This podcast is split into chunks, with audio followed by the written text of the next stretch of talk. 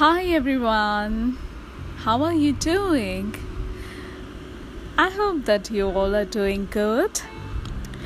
Okay, so I'm Dr. Khushbu Kapoor, international anchor, DJ, and singer, and uh, I'm back with my show, which is Sway with Khushbu Kapoor.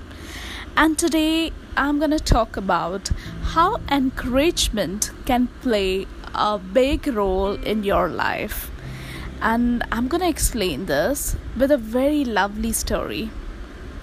So, this is a story about the group of frogs. A group of frogs was traveling through the woods, and two of them fell into a deep pit.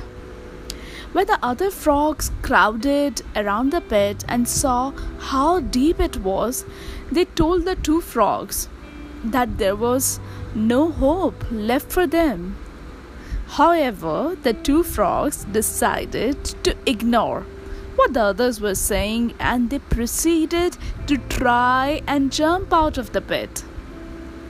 Despite all their efforts, the group of frogs at the top of the pit was still stay- saying that they should just give up, that they would never make it out. Eventually, one of the frogs took heed to what the others were saying and he gave up, falling down to his own death.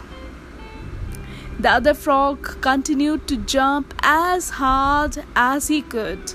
Again, the crowd of frogs yelled at him to stop the pain and just die. He jumped even harder and finally made it out. When he got out, the other frog said, Did you not hear us? The frog explained to them that he was deaf.